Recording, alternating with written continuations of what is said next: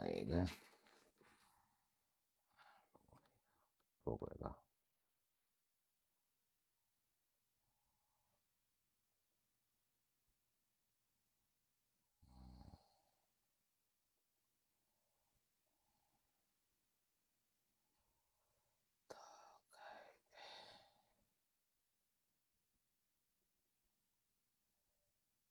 捉鬼道士，捉鬼假道士。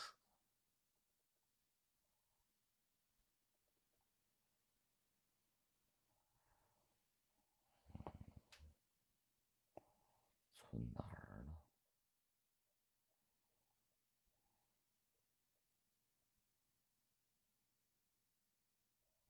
二。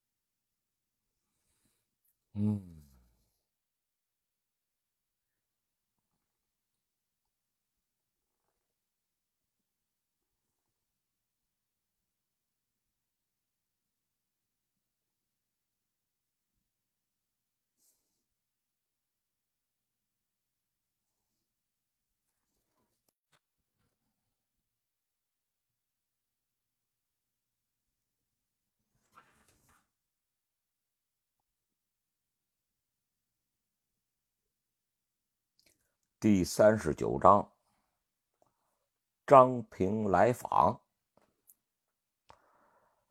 陆天启啊，他敲了敲秦牧那个房门，哎，也没人搭理他，他推门就走进去了。原来啊，那个秦牧还是在昏迷的状态中，陆天启啊，哎，他随意的进出也就算了。现在啊，哎，秦牧他已经就敲了敲秦牧的房门，从头来吧。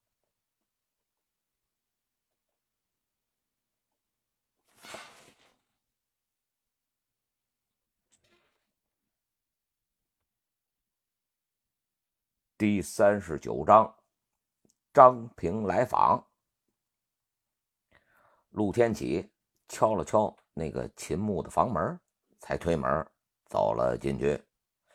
以前啊，秦牧还是在昏迷的状态之中，陆天启他随意的进出，哎，也没什么事儿。现在这个秦牧啊，人家都已经醒了，自然就不能再那么随意了，那岂不是显得呀，他一点礼貌都没了吗？此时的秦牧他可就已经醒了呀。尽管秦牧已经瘦了好多，但是啊，就这样的秦牧他反而有一种别样的魅力。你一眼看过去啊，陆天启顿时就跟秦牧的那个目光啊撞到一块儿了。没来由的呀，对上秦牧的目光，哎，陆天启啊，他心虚了。虽然陆天启他明明没有做什么对不起秦牧的事，但是啊，陆天启他平白无故的在人家身上占了那么大的便宜，呵呵，他要是心安理得呀，那才是出了轨了呢。虽然啊，那个初衷是为了救秦牧，事实上啊，哎，也给他就好了，但是陆天启啊，他就是有一种犯了错的感觉。这人呐，怎么就那么贱呢？陆天启他移开了目光，关上门，然后走到秦牧的身前，连招呼啊他都没打，顺手就抓起了秦牧的手，开始啊给他把脉。陆天启他不说话呀，那秦牧他也不说话，一时间呀，这俩人都感觉好尴尬呀。1分钟之后，陆天启放下了秦牧的手，干咳了一声啊，秦小姐。秦牧眨了眨眼睛，他那个声音啊是很虚弱，叫我秦牧就可以啦。陆天启顿时啊就觉得更加尴尬了。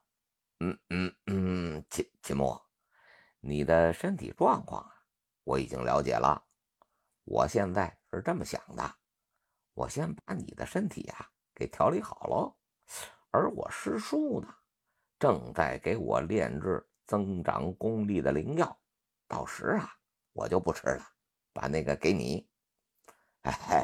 没办法呀，陆天启这个人他就是这么实在，他稍微占了人家点便宜啊，那个心里都过意不去。秦牧啊听完了话，微微的一笑，我自己的身体状况啊我知道，说实话啊，我原本还以为我没救了呢，想不到啊你的医术这么高明。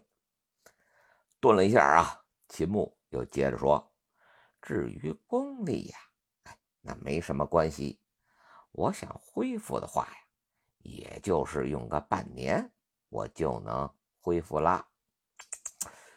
有功底啊它就是不一样，半年就能恢复。这个陆天启的心里啊，他是一阵儿的感叹，要是他自己的话呀，让他就打坐修，他估计要成长到现在这个程度，那怎么着也得4-5年。他心里啊是这么想的，可是嘴上却说呀，不行，一码归一码，再说了，你已经救过我2次命了，我也不是那种啊不知恩图报的人。秦牧勉强的笑了笑，无妨，你给我呀我也是不会吃的，再说了，这2次啊你有性命之忧，说白了那个缘由啊还是在我玄蛇殿。陆天启勉强的笑了笑，虽然他心里边啊确实怪过玄蛇殿为什么不早点把叛徒给杀了，但是啊那个可是人家的事儿，而且啊他也是活该命里有，这一劫。还是录那什么吧。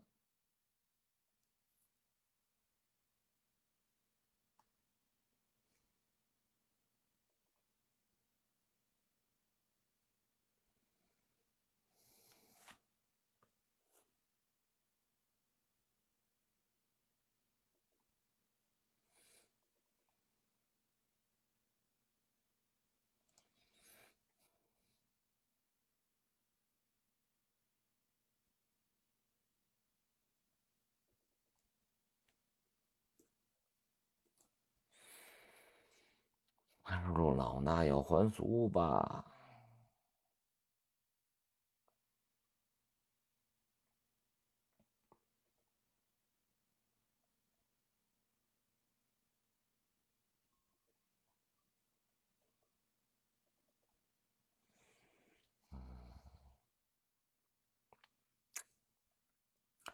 二路老衲要还俗吧。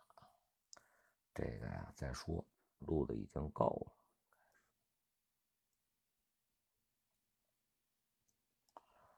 南洋魂俗录》的第多少集了？320。我操，这本书1500章，还有1/5才录。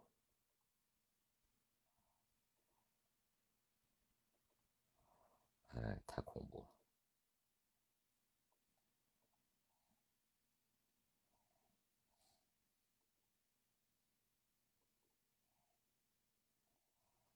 老衲要还俗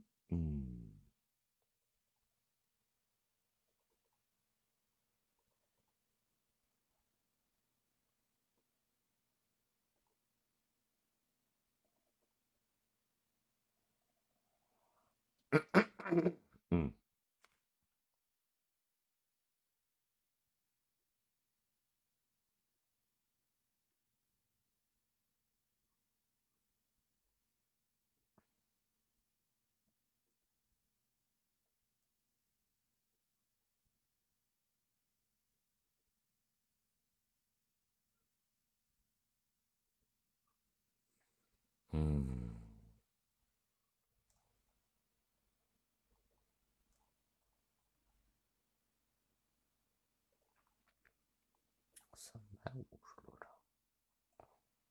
到底录了多少了？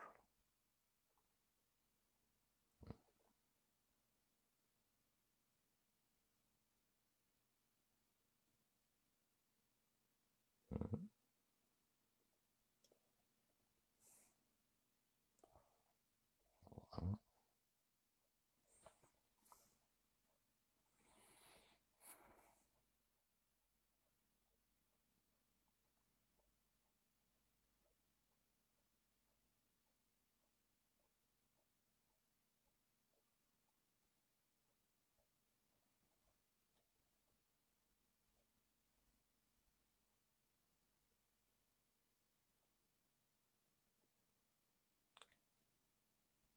第354章，10万年。眯着眼睛啊，梁成虎看着眼前的这个光头和尚，他已经啊平静了很多，问了一句：“多久了呀？”方正他微笑了一下：“你问是在哪儿啊？”里边儿，梁成虎啊，很认真，问了这么一句：“10万年吧？”外边呢？梁成虎他还接着问。1秒钟，没错，这个呀才是地狱之门，它真正恐怖的地方，一念1000万年，永世的折磨。这梁成虎啊，他下意识的就打了个哆嗦。他知道啊，如果对面的和尚想多困他几秒钟，那他呀可就直接爽翻了天了。纵然是如此，他呀也是心头发颤，不敢再有任何的怒火和恶言恶语了。方丈啊，这时轻轻地说呀：“静心，把那2条狗放了吧。”红孩儿一拍胯下的狗头，他就跳起来了。2条狗啊，连忙停了，就跑过来了，回到了梁成虎的身边。梁成虎啊，他跪在地上，抚摸着2条狗的狗头。这些年啊，多谢你们了。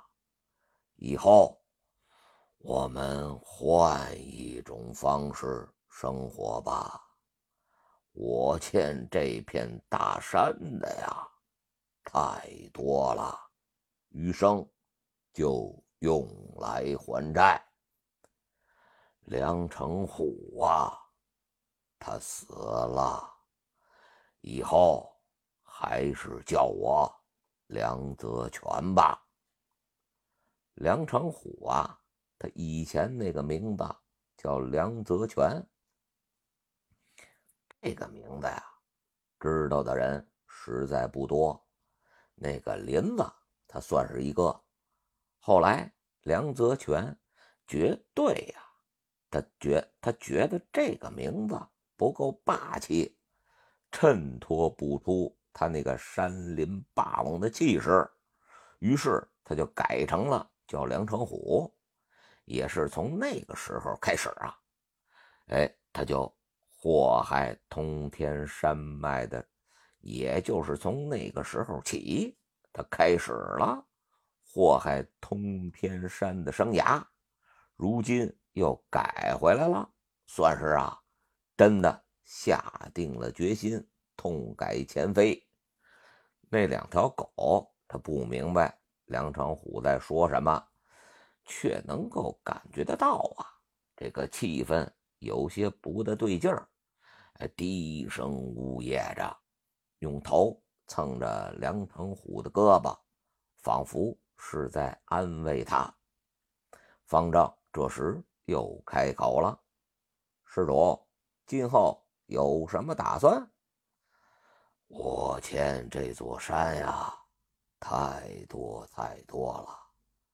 以前我是偷猎的，从今天开始，我用我的后半生将用来保护这座大山。或许我的力量有限，但是啊，做一件算一件吧。”就在这时啊，远处传来了林子的呼喊声：“老梁，你在哪儿呢？”梁成虎啊，他就看向了远方，方正一个转身就走进了森林当中。远远的呀，来了一句：“阿弥陀佛，恭喜施主放下屠刀，贫僧去也。”方丈啊，他走了。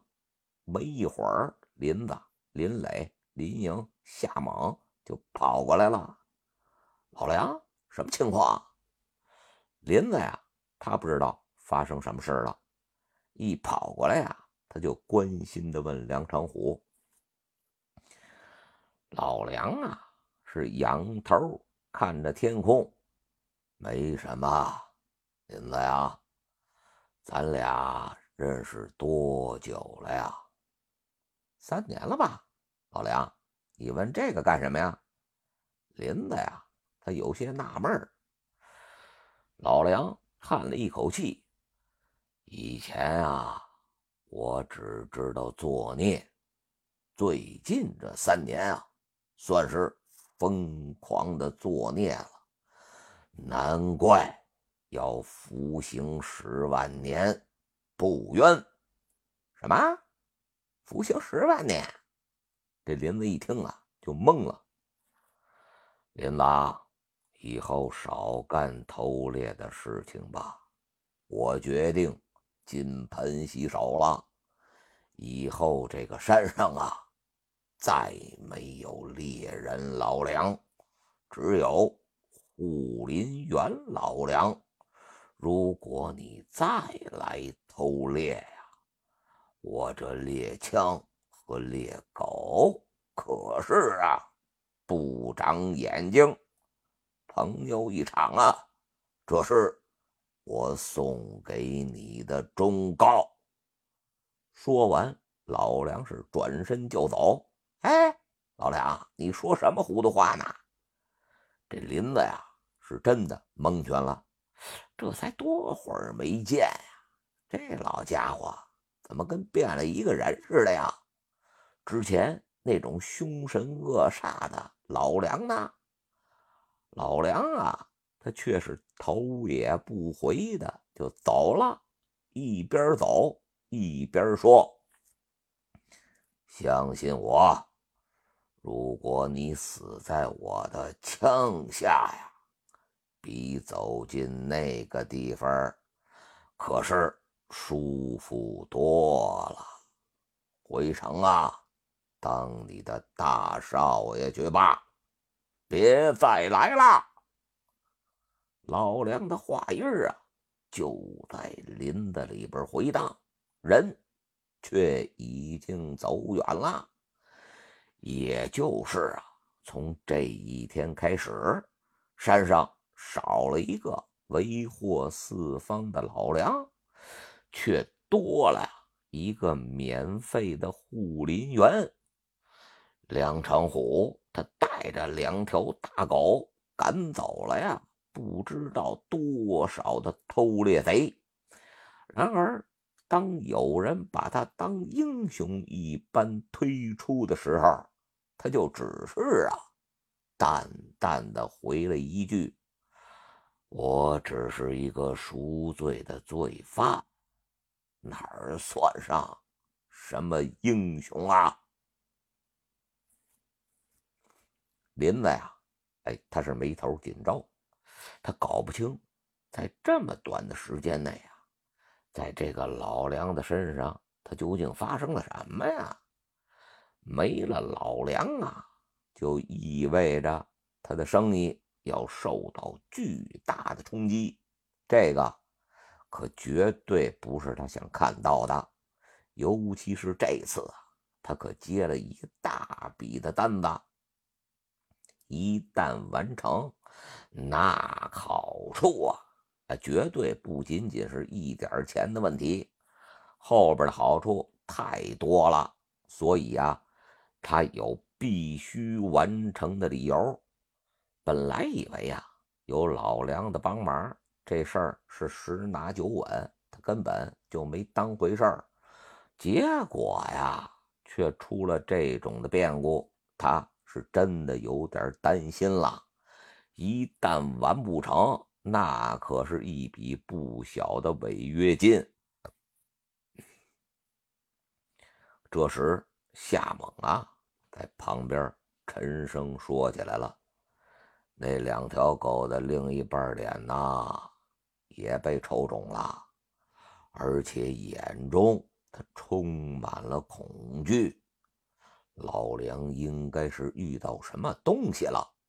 哎，猛哥，你可别吓唬我，这林子里边啊，好像就我们几个吧，我们没动手。哎，难道？林磊说到这儿啊，他直接就打了个激灵。林子呀是白了林磊一眼：老猛啊，你直接说吧，这儿是不是还有别人呢？夏猛点了点头：肯定有，否则老梁不会有这么大的变化。对手很强，老板啊，如果可以的话，我们还是赶紧离开这儿吧，我总觉得呀，有人在看着我们呢。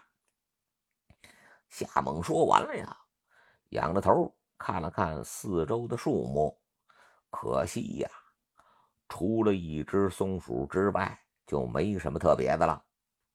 哎，老猛啊，你忘记我雇佣你的目的了吗？我不是让你告诉我什么时候该离开，而是让你解决那些让我离开的问题。既然啊，这里有人捣乱，那你就给我解决了它。至于老梁那边啊，我自己去解决。这林子呀，脾气还挺大。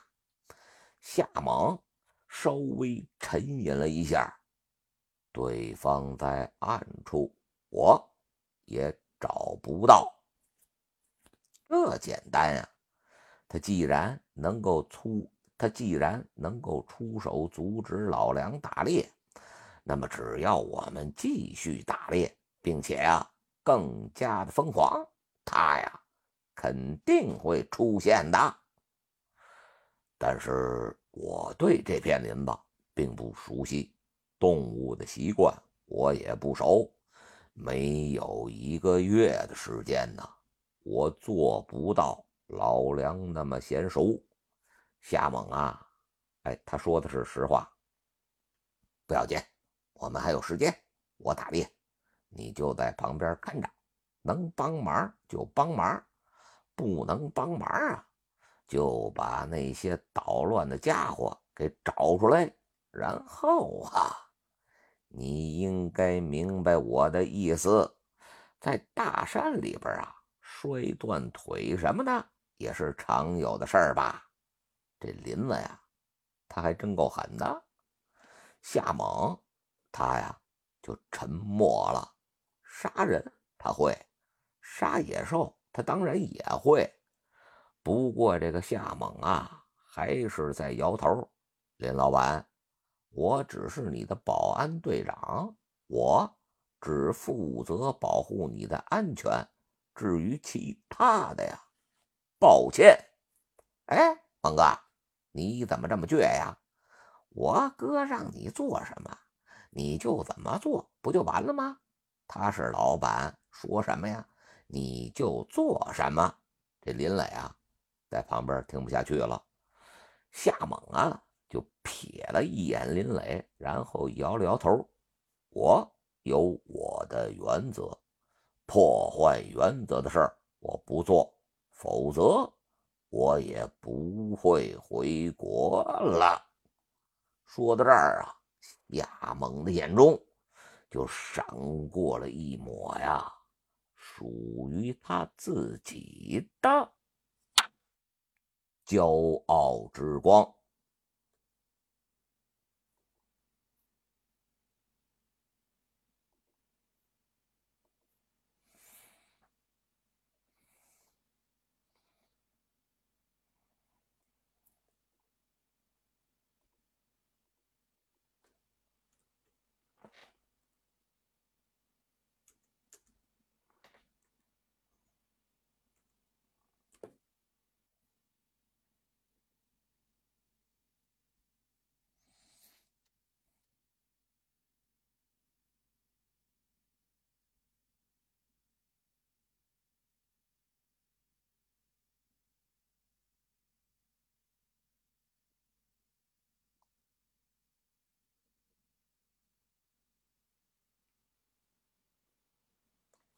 第355章恶人。上回书啊咱们说到老林走了，那个林子呀就让那个林子就让夏猛啊帮他除去阻拦他们打猎的人。但是这个夏猛啊他有属于他自己的骄傲，他的任务也只是负责林子的安全，一下就把林子给拒了。哎，你这林子一听啊他也是气坏了，一咬牙呀，行，那你就保护我吧，供给我，我就不信了，没了你们我还打不到猎物了，打不到大的呀还打不到小的吗？谁敢捣乱，我会让他知道什么叫残忍。说完呀，林子一怒之下他就往前走，林磊是一跺脚，嘿，猛哥呀，你太让我失望了，哥你等我一会儿。林营啊对着夏猛就竖起了一根大拇指，好样的，别跟我哥说哈，嘿嘿嘿嘿。然后啊林营也跟上去了，夏猛啊苦笑了一声，他走在最后。经历过今天的事情之后啊，他是真的有了离开的心思了。这样的生活呀并不是他想要的，他就只是想找个安稳的工作而已。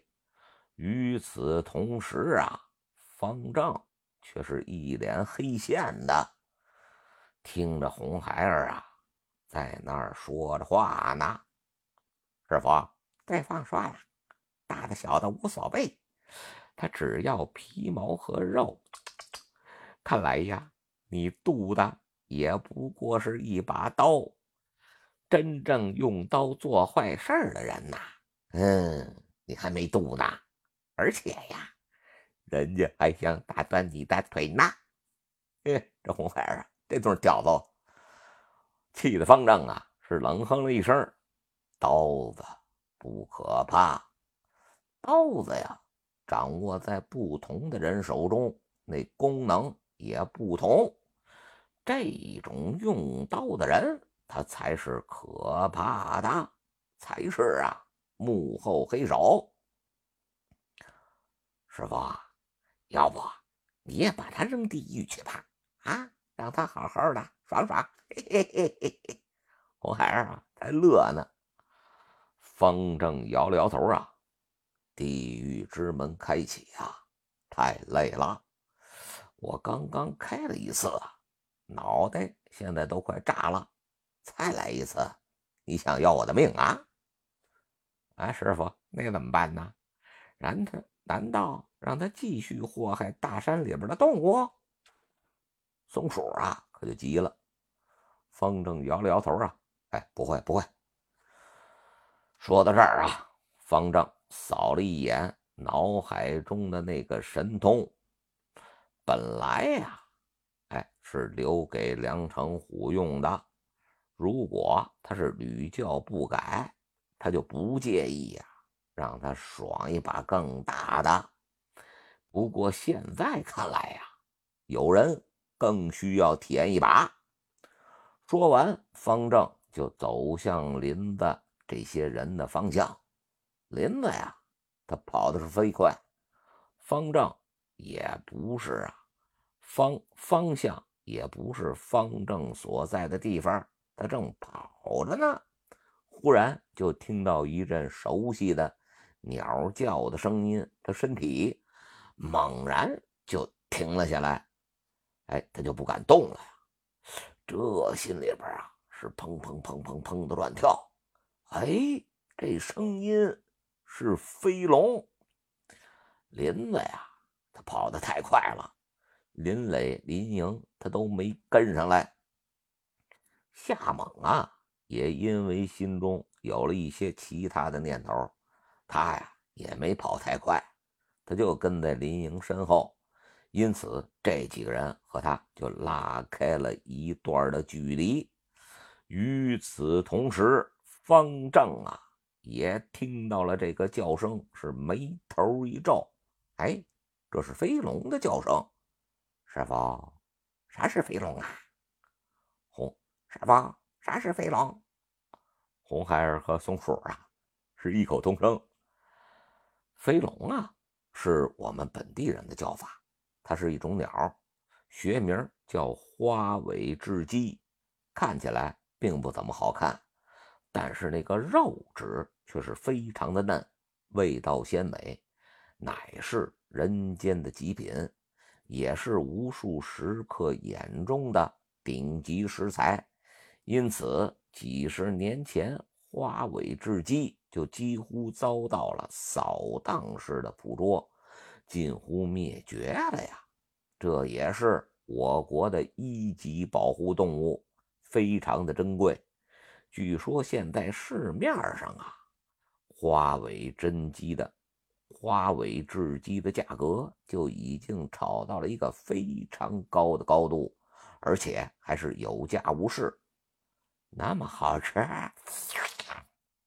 红孩儿啊他有点流口水了，他呀可是妖王，虽然不对哺乳期的动物下手，但是啊那个其他时期的动物他基本上都吃了个遍，了呀。想到好吃的肉啊，那个口水可就忍不住了。方正一抬手啊，啪，就是一脑杯儿。好不好吃它跟你有什么关系啊？红孩儿啊苦兮兮的他就不敢吱声了。松鼠却问呢，师傅，那个恶人他就在附近，花尾雉鸡也在，这他会不会有危险呢？方丈啊没有回答，你这还用问啊，你用脚丫子讲也知道对方肯定不会放过这么好的机会的。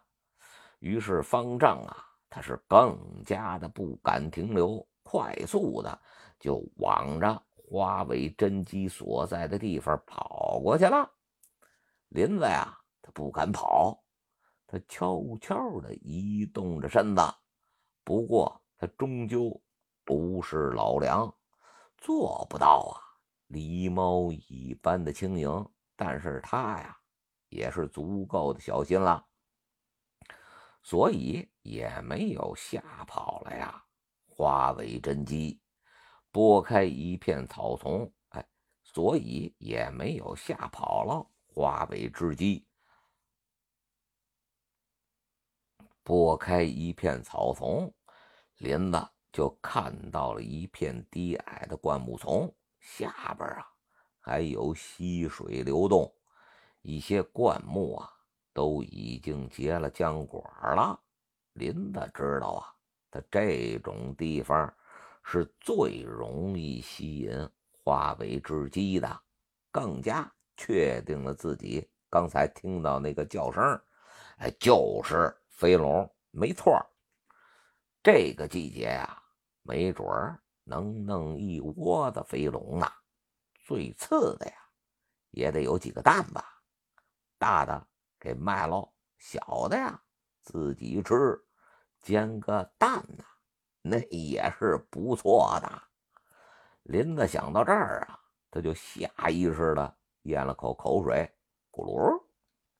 林子呀仔细的扫视着灌木丛，果然他就在灌木丛里边发现了目标了。一只雌性的飞龙跳上了灌木，警惕的看着四周。小龟龟呀，就是你了！这林子兴奋的呀，可都笑起来了。是弯弓搭箭，嗖！这是一气呵成。显然这个林子呀，他也是个射箭的老手。然而就在这时，面前就突然多出来一个白衣和尚，单手一伸，一把就抓住了还没射出去的箭。这突然出现的和尚啊，就吓得林子一大跳，下意识的就把弓给扔了，啊的一声就向后倒下了。结果呀，一只有力的大手就把他给抓住了，让他免了一场难堪。阿弥陀佛，施主，放下屠刀，立地成佛，苦海无涯，回头是岸。你杀的生和因为你而死的生灵太多了，收手吧。方正是双手合十，一脸的悲天悯人。原来是个和尚啊，你可别告诉我是你将老梁说的放弃了打猎的。林子呀根本不管方正说什么，而是马上想到了老梁。方正啊点了点头，施主，梁施主已经回头是岸，施主你又何必执着呀？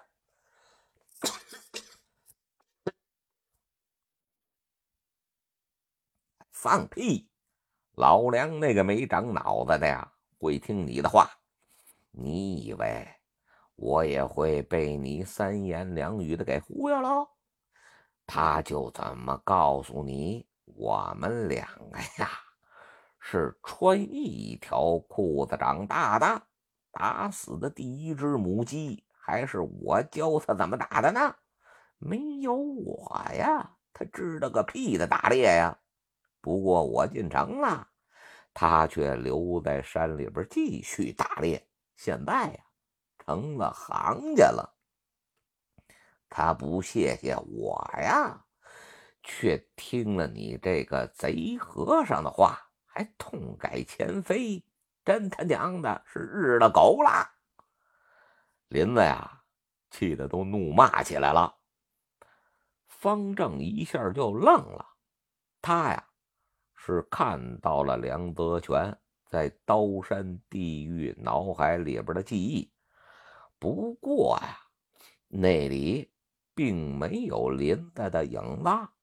现在想来啊，刀山地狱里边唤醒犯罪者的记忆的画面啊，也都是和犯罪者有直接关系的镜头，而不是将间接关系给引进来。又或者呀，梁泽泉他从来就没有怪罪过林子，始终认为那是他的本意。但是不管如何，方正可知道啊，真正的罪人恶人他不是梁泽泉，而是这个将梁泽泉甚至更多的梁泽泉变成梁成虎的林子，这个呀才是真正的恶人。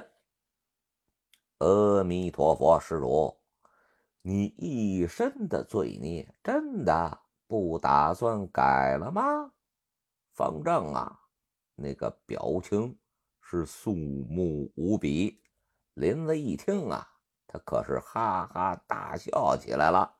哈哈哈哈，我林自成做的事儿啊，就从来没后悔过。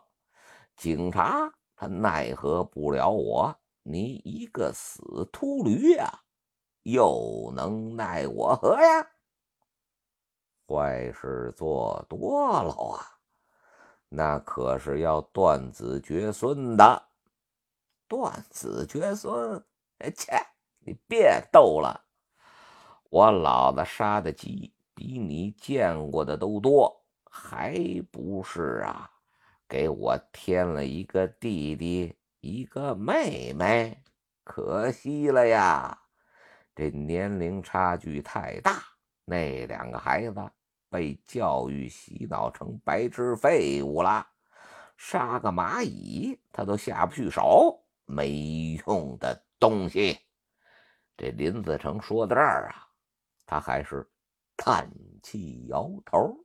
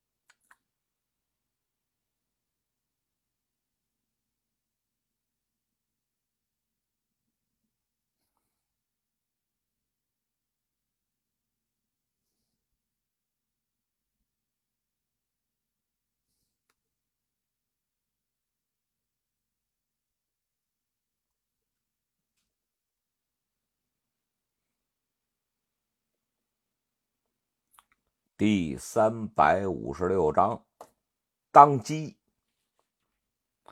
就在这时啊，之前那个受到惊吓钻进了灌木丛子里边的飞龙他又冒出头来了，叫了两声啊，他就要跑。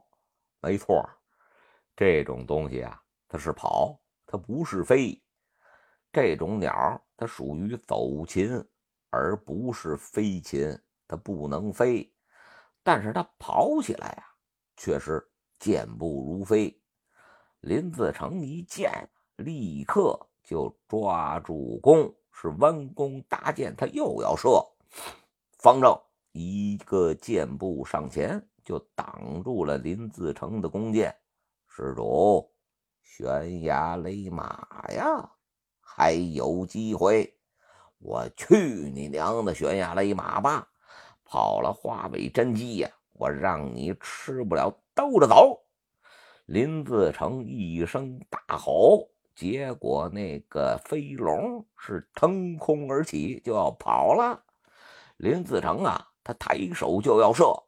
方正叹了一口气呀，施主既然这么喜欢打猎呀，那么喜欢化为真机，贫僧我就成全你。哎，什么意思啊？林自成啊，他心里正纳闷呢。下一刻，他惊恐的发现呀，自己变小了。没错，他是越来越小，最终只能仰着头看着眼前的方丈。啊，怎么回事？林自成啊，他大声叫起来了。结果这话一出口啊，怎么就变成了飞龙的叫声啊？林自成他顿时可就慌了神儿了。哎，这是怎么回事啊？这时啊，方丈蹲下来了，轻轻的拍了拍林自成的头。你那么喜欢花尾真鸡呀，那你就当一只花尾真鸡。贫僧相信呀，这个世界上会有很多人和动物喜欢你的。说完呀，方丈是起身离去。林自成他彻底的蒙圈了。花尾真鸡？难道他自己变成了花尾真鸡？低下头一看呀，他想抬起手，那哪儿是手啊，分明就是花尾真鸡的翅膀，再往下就是爪子。林自成啊，他是真的吓傻了眼了，连忙跑到河边，低头他就看着水里边。只见水里边啊，那个影子是一个身体结实，喙短呈圆锥形，翅膀是又短又圆，明显是飞不起来，又或者呀是无法正常飞翔的感觉。鼻孔和脚均有羽毛披在上边，个头啊